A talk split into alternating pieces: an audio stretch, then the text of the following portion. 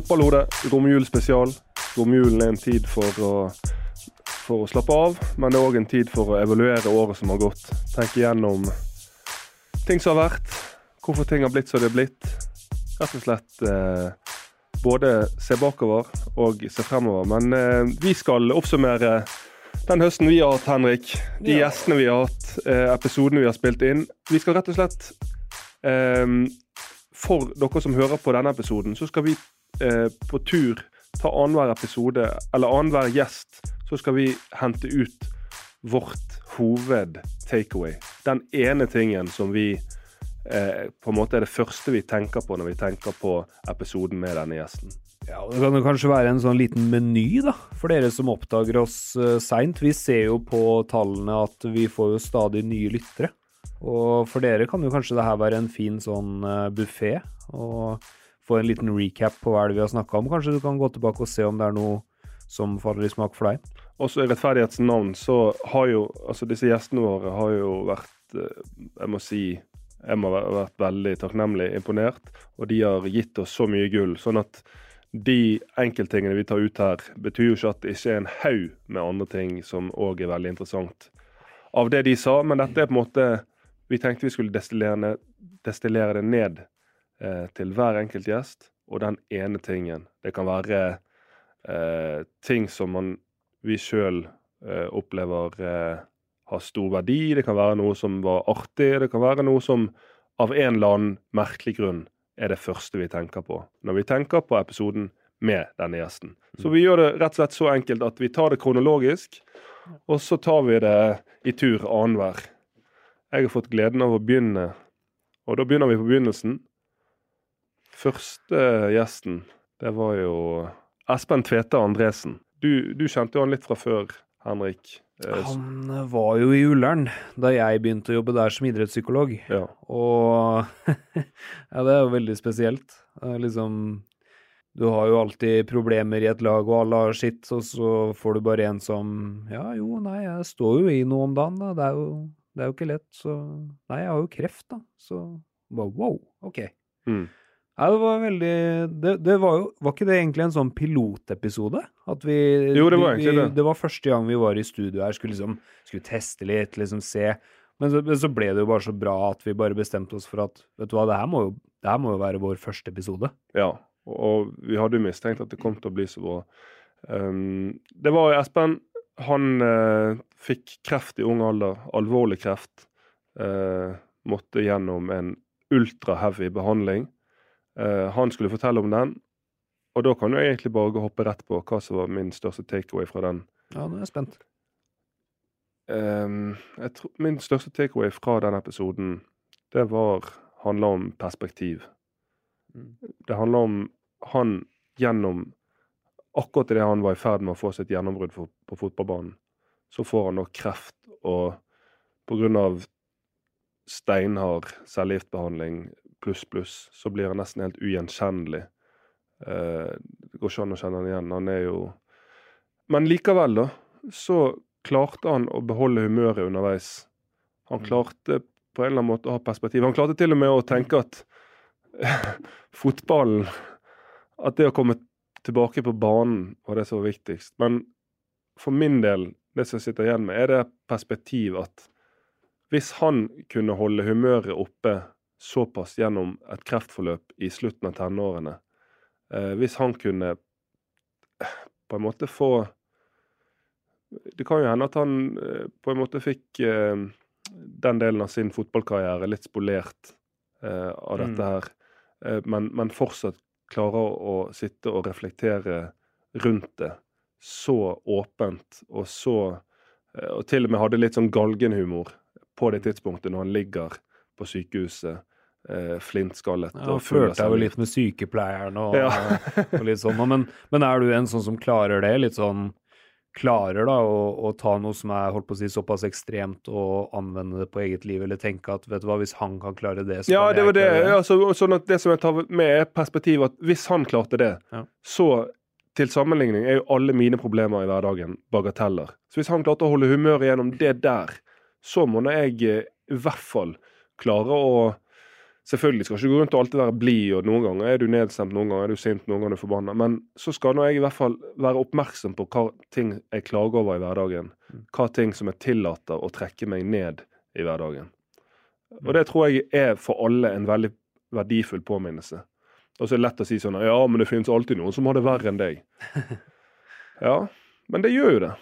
Eh, sånn som nå, for eksempel eh, nå når jeg har barn, så Mm. tenker jeg ofte på sånn Når han er på sitt aller jævligste, trassalder nå, og det er liksom bare Alt er feil, da. Uh, ifølge han. Så tenker jeg på Ja, dette her er jo ikke akkurat det feteste når du skal prøve å få på kjeledress og du har dårlig tid. Men tenk uh, hvis han hadde vært syk på en eller annen måte. Da hadde jo jeg drømt om å, om å kunne sitte og, og slåss med han om å få på kjeledressen. Drømt om trassalderen, ja. Sånn at det der med perspektiv, det tror jeg altfor få av oss har. Og det lærte jeg, og det tar jeg med meg fra den episoden med, med Espen. Kult. Episode to. Det var med Emil Bohinen. Og jeg tenkte jeg skulle fortsette I den romjulsspesialen her, så har vi jo litt fokus på oss sjøl òg, ikke bare gjestene. Jeg tenkte faktisk eh, Når jeg tenkte tilbake på den episoden, så stoppa jeg faktisk opp og tenkte over et øyeblikk der jeg syns du var god. Og det var egentlig eh, der eh, jeg noterte meg at du arresterte han litt, fordi det, det ble litt snakk om den motgangen, da. Tittelen på denne episoden er vel noe sånt som 'Lykkes til slutt'. Og det ble jo snakk om kanskje, da, kunne han kommet enda lenger hvis han ikke hadde hatt den motgangen. Mm. Prøvde jo han å si. Og da mener jeg du arresterte han ved å si at men vent nå litt, du sa jo nettopp at mye av grunnen til at du klarte deg så bra på det høyeste nivået, var at du hadde tidligere opplevd motgang. Mm. Så da kan man jo også si at kanskje du ikke hadde blitt bedre, kanskje du derimot ikke var god på tross av motgangen, men kanskje du var god på grunn av motgangen. Det er jo det vi gjerne kaller for eh, konfrontasjon i terapi. Okay. Hvis du merker at pasienten kanskje motsier seg sjøl, eller du, du har i hvert fall lyst til å gjøre oppmerksom på at her taler du litt mot deg sjøl, og Mm. her, her er det noe å lære, da. Syns jeg du rett og slett var god, og, og vi fikk jo en veldig fin samtale på det, hvor Emil eh, kom med noen refleksjoner som, eh, som var nyttige, da. Så din takeaway er eh, at eh, det er jo veldig mange ting vi opplever som i øyeblikket tenker bare dette her vil jeg aldri oppleve igjen. Dette er det Mm. verste som har skjedd. Og så hvis du ser tilbake på det fem år seinere, så tenker du shit, jeg er glad for at det der skjedde med meg. Rett og slett. Rett og slett. Og vi fikk en fin prat på det, og Emil var flink til å by deg på, men du, du skal ha litt av æren, du òg. Episode tre. Da hadde vi gleden av å få en eh, det som jeg kaller for ekte legende inn i studio. Jon Vik, speideren, eh, har vært eh, en av de som har vært, hatt det som fulltidsjobb i Norge. Det er jo dessverre, vil jeg si, speiderstilling. Altså det er jo en rolle som ikke eh, nok folk i norsk fotball har som fulltidsstilling. Men han har hatt det rett og slett fordi at han er drivende dyktig. Han har hatt det i over 20 år, er det vel? Ja, for det er mer av det i utlandet. Ja, ja, mye mer. Og det, altså, tenk så mye penger for, eh, klubber, norske og utenlandske, bruker på overganger. Og så det at du ikke skal ta deg råd til å ansette en fulltids speider. Det er jo ganske utrolig. Men nok om det. Jon Vik var og for en historieforteller. For et fyrverkeri av en, av en type. Eh, men eh, det som han sa, det var veldig mye der, men det som jeg først jeg tenker på når jeg tenker på den episoden, det var det der som han sa. Vi har jo diskutert litt med unge spillere i dag. Vi føler kanskje det er litt sånn flatt. Er ikke Han kalte det for Han, eh, han er opptatt av å se Finne temperaturen til spilleren, eller noe sånt. Eh, finne temperamentet til spilleren. Um, og så at han da hadde en sånn uh, test for å finne litt eh, ut i enkeltspiller hvor landet ligger, som han har brukt uh, flere ganger. stemmer det. Og så fortalte han at det han gjør da, er at han sier til spilleren du, hvis du hadde stått i kjøkkenvinduet hjemme, og så hadde søsteren, søsteren din vært ute i hagen og lekt Det er jo mye fetere på hans dialekt, men jeg får prøve å gjenta det. Eh, så står søsteren din ute i hagen og leker. Så kommer noen, og så slår hun og, stjeler sykkelen hennes. Hva hadde du gjort? Mm. Og så sier han at han har snakket med spillere som han syns har vært litt sånn flat, eh, som han har vært litt usikre på i forhold til om de har nok, trykk trøkk i seg. Han stilte et spørsmål, så av en som har gjort dette, fikk han svaret ja, da hadde jeg gått ut og slått den personen ned, eller da hadde jeg gått til angrep. Og, så sa han, og da sa han bra, bruk den energien, bruk det der. Sånn skal du tenke når noen tar fra deg ballen òg. Mm. Eller noe i den dur. Men jeg syns det var et veldig godt, konkret eksempel på, på, hans måte å liksom sjekke litt temperaturen hos eh, disse unge spillerne han skal, han skal etter hvert anbefale til klubber. Ja, hans måte å ta det opp på også, Der får han jo løfta fram et tema veldig mange går og snakker om. Det er så flatt. Mm. Det er så dødt. Så, så, det var fint. Så var det, ja, hvem var det episode fire, Gustav Valsvik. Ja, det var Valsviken, ja. Nei, det, det blir jo liksom min, min, personlige greie som ja, jeg sitter igjen med. Altså, det er jo fristende å liksom begynne å dra gjennom alt han sa og prøve å gi et, opps, et resymé, men uh, jeg bet meg merke i hvor kort vei det er mellom himmel og helvete. Ja. Og helt spesifikt her, da, i fotball, hvor kort vei det egentlig er mellom divisjonene. Ja. Og det får meg liksom til å tenke litt på spillere jeg har jobba med òg, da. Jeg kan, jo spille, jeg kan jo jobbe med en spiller som er i trediv og tredjedivisjon og ikke kanskje se ut til å nå noe særlig langt, og så, og så kanskje karrieren skyter litt fart, mm. kanskje man får være med på et opprykk, mm. og vips er jo den spilleren et helt annet sted. Mm. Og det han Valsvik eh, snakka om, var vel at uh, de, de, hadde jo egentlig en mulighet til å rykke opp til uh, altså det øverste nivået i Tyskland, mm. Bundesliga, og endte vel snarere opp med å rykke ned til tredje høyeste nivå før du visste ordet av det, så var han plutselig langt nede i divisjonssystemet. Så langt ned at flere av spillerne ikke hadde gyldig forsikring, mente han sa. Og, og, måtte bli frigitt. Ja. Så det fikk meg til å tenke, og det er litt sånn inspirasjon for unge spillere òg, som lytter og husker det at uh, hvis du er på nivå to eller tre, det er ikke så viktig, det. Det som er viktig, er hvordan du jobber. Og... Ja, det er inspirasjon oppover. Inspirasjon oppover. Eh, jeg, jeg, jeg, hadde faktisk akkurat samme takeaway. Ja, og, og, og, også Jeg holdt på å si Det hørtes ut som du også skulle si at eh, det er også en oppvekker for de som er Akkurat, på topp. Ja. ja. Det er òg en påminnelse når du er på topp, du er på øverste nivå. Hvis du tar foten av gassen, hvis du begynner å slurve med ting, så kan det gå veldig veldig fort. Og det har jeg sett utallige spillere. Spillere som har gjort det fantastisk godt, eller kanskje spillere som lener seg på et talent, eller i hvert fall er kommet i en god posisjon. Tar foten av gassen, begynner å prioritere andre ting, har feil fokus. Seks måneder seinere omtrent ferdig som fotballspiller. Så brutalt er mm. og så fort kan det gå. Ja. Nei, så kort vei mellom himmel og helvete der, altså. Så fikk vi eh, en Når vi hadde hun i studio, veldig aktuell eh, aktuell. Hun hadde Juro Pettersen. Har nettopp spilt EM og nettopp vært med på et av de verste tapene i norsk fotballhistorie. Mye av denne episoden med hun handlet om nettopp dette 8-0-tapet. Norge tapte i EM eh, mot England. Amex stadion i Brighton. Jeg var der, satt tett på kampen, så alt sammen. Var helt sjokkert.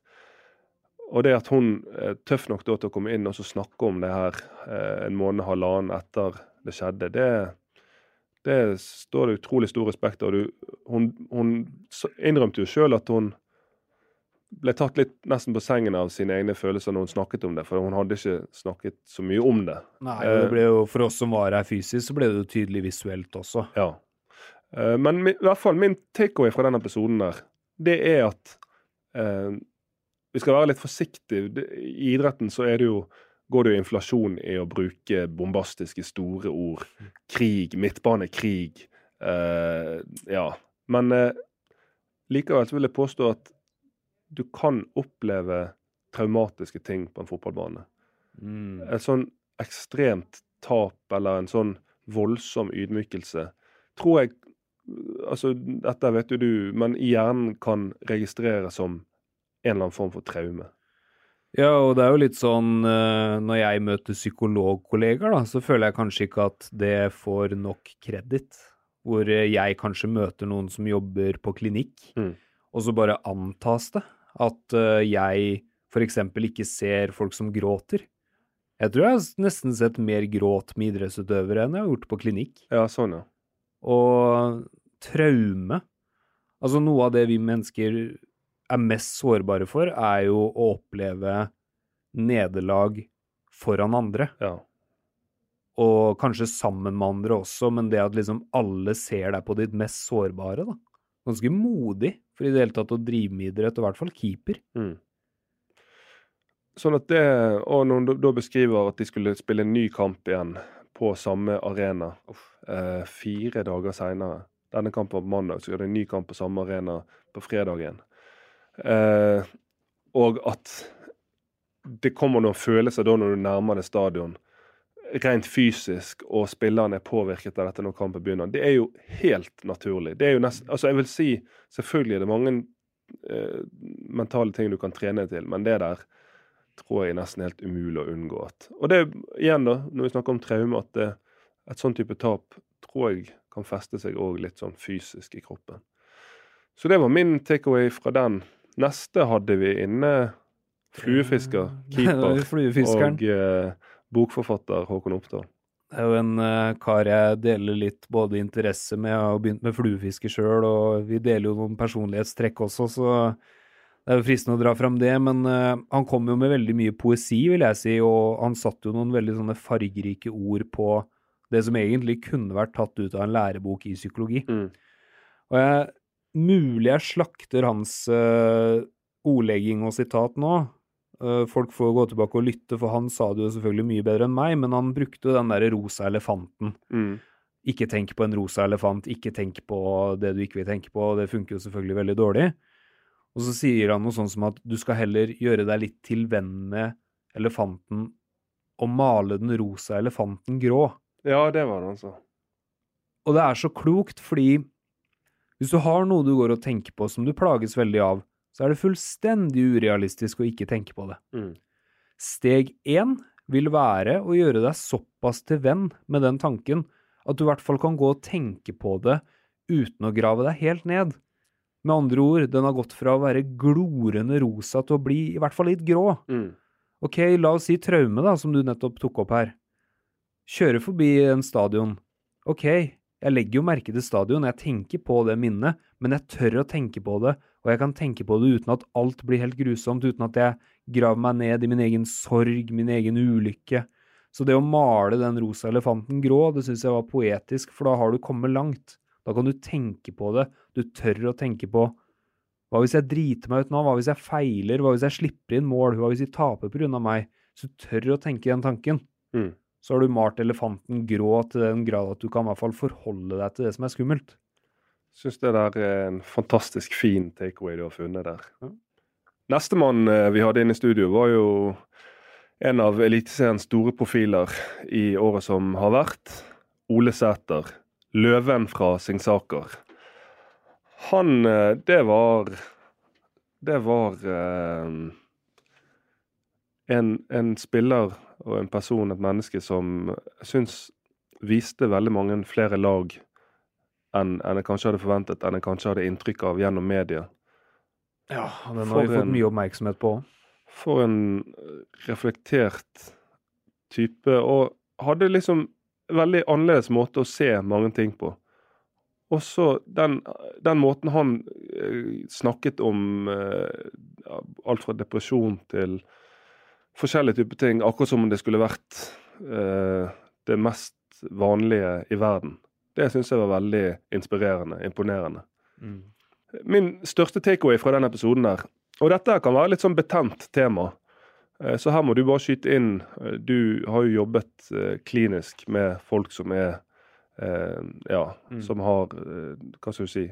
Ikke sykdom, men som klinisk. Hva er det egentlig du sier? Tror det er trygt å kalle det sykdom. Ja. Det var jo en debatt, husker jeg, når vi gikk på studiet, men eh, Psykisk sykdom. Du har Altså, jobbet med det, i hvert fall. ja, de fleste som har sett en tungt deprimert person, vil nok ofte hevde at det er sykdom. Ja. Det er syk. Men eh, i hvert fall min takeaway fra den episoden med Ole Sæther, og grunnen til at jeg sier at det kan være litt betent, det var det han beskrev uh, fra tenårene rundt dette med mat og søvn.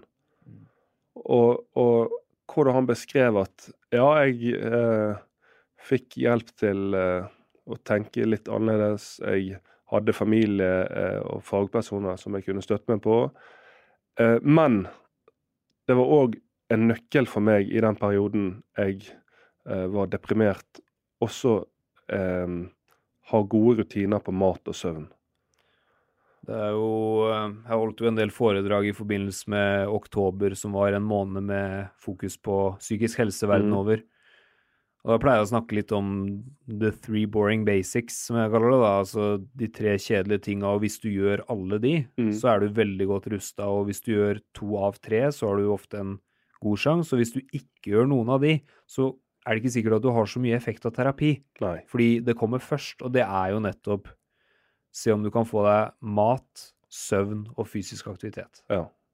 Og det der eh, eh, Han beskrev jo det mye bedre enn jeg klarer, men det er lett å glemme. Altså det, og så syns jeg det er lett, eh, sikkert innenfor uh, psykiatri og alt, å overkomplisere. og Det der at du skal medisinere, eller at du skal Selvfølgelig er det sikkert bra å av og til gå tilbake til barndommen og snakke om hva som skjedde da, men hvis du sover helt sånn sporadisk, eller du sover til langt utpå dag, du spiser bare drit og fyller kroppen med dårlig innhold, så er jo det nesten Altså, jeg har jo hatt perioder sjøl, si hvis det har vært mye jobb, da.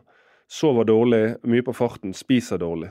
Plutselig kan jeg kjenne meg litt sånn nedstemt og ikke at det er i nærheten av, eh, av depresjon og sånne ting, men det er bare min store takeaway fra den episoden, eh, som han beskrev veldig godt, jeg vil anbefale å høre hans måte å snakke om dette på, det var det der med mat og søvn. Du kaller det eh, boring basics, og det er jo nettopp det. Det er liksom kjedelig. Det er jo sånn som du har fått inn med morsmelken. Det er viktig å spise sunt og sove godt. Men fy faen, så viktig det er, altså. Altså, For den mentale helsen. det er jo som du er inne på der, at uh, hvis du f.eks. spiser veldig dårlig, så kan man faktisk få litt sånn Man kan jo nesten bli litt sånn svimmel, man, Mm. kan, man kan bli nedstemt og få nesten litt sånn symptomer som minner om ja, mild angst og depresjon, da. Men hvis du sliter ordentlig psykisk, så er det jo det her som kan hindre at det går ordentlig i dass. Mm. Du kan hindre at det går til helvete. Ja. Så var det eh, fra en ung og energisk løve til en voksen og energisk, men samtidig utrolig klok herremann. Gaute Larsen. Ja, Eh, in interessant at du liksom går inn på han som person, fordi det er faktisk eh, av en eller annen grunn det jeg sitter igjen. Det var det første jeg tenkte på. Mm. Jeg kom til å tenke på den personlighetsprofilen hans, som var eh, kupert. Det var mye opp og ned, men eh, det var jo en veldig Det var vel en maksscore på omgjengelighet. Litt motsatt av oss for øvrig. Men eh, det var også Det jeg har lagt merke til, er at han var ikke bare omgjengelig, men han, kunne være beinhard. Han Ja, for det at hvis, Han er jo spillerutvikler, han har Ja. vært fotballtrener.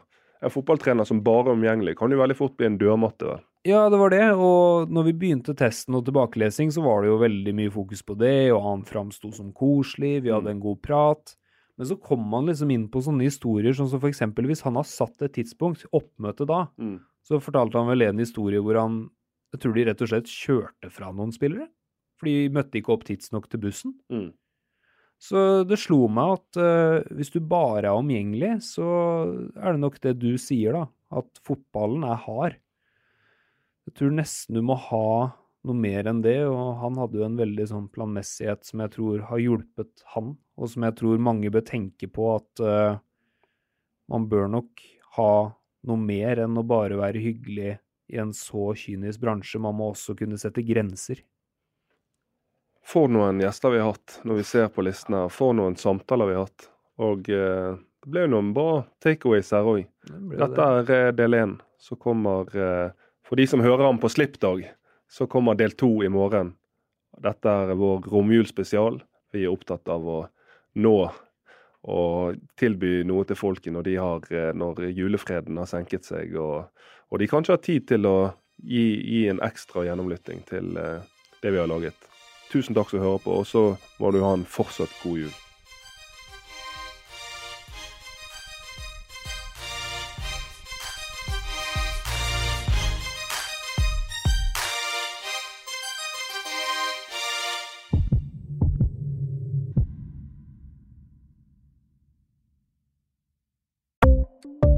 Ukens annonsør er HelloFresh. HelloFresh er verdens ledende matkasseleverandør og kan være redningen i en travel hverdag. Mange av oss har nok vandret i butikken både sultne og uten en plan for middagen, som ender med at vi går for de samme kjedelige rettene gang på gang. Middag burde være dagens høydepunkt. Som HelloFresh kan du nå velge mellom 25 ulike retter hver eneste uke, eller få HelloFresh til å sette sammen menyen for deg. Dette gir deg muligheten til å prøve nye og spennende retter alene eller sammen med familien. Du velger antall porsjoner og får alt levert på døren på et tidspunkt som passer for deg. Oppskriftene er enkle, og maten er lett å lage både for store og for små. Ved å få alt levert hjem får du også mer tid til å dele matgleden med familie og venner. Kanskje det frister med asiatiske tacos eller greskinspirert kylling? Da kan jeg anbefale deg om å gå inn på hellofresh.no. Her kan du bruke koden FOTBALL og få opptil 1779 kroner i rabatt på de første fem matkastene hvis du ikke har prøvd Hello Fresh tidligere. Du kan også bruke rabatten hvis du har vært kunde og stoppet abonnementet ditt for tolv måneder siden eller lengre. Gå inn på hellofresh.no og bruk koden FOTBALL. Ukens annonsør er Folio, en smartere banktjeneste for deg som har en egen bedrift eller ønsker å starte for deg selv. Folio er en superenkel nettbank for bedrifter. Som kunde i Folio får du en bedriftskonto med et bedriftskort og app. I denne appen er det smarte løsninger som forenkler regnskapet ditt, uansett om du har en liten bedrift eller et enkeltpersonsforetak. Folio er både intuitivt og brukervennlig, og er laget med et enkelt språk. I tillegg tilbyr de forutsigbare priser og ingen skjulte gebyrer. Skulle du likevel trenge det, så kan du snakke med deres raske og hyggelige kundeservice, og der får du prate med en faktisk person og ikke en chatbot. Folio er med andre ord både enklere og koseligere enn banken. Over 10 000 bedrifter har allerede valgt Folio som sin banktjeneste, så besøk folio.no og se hvordan Folio kan forenkle din hverdag også. Har du et enkeltpersonforetak eller en liten bedrift? Da er du sikkert lei av å høre meg snakke om hvor enkelt det er med kvitteringer og bilag i fiken, så vi gir oss her, vi. Fordi vi liker enkelt.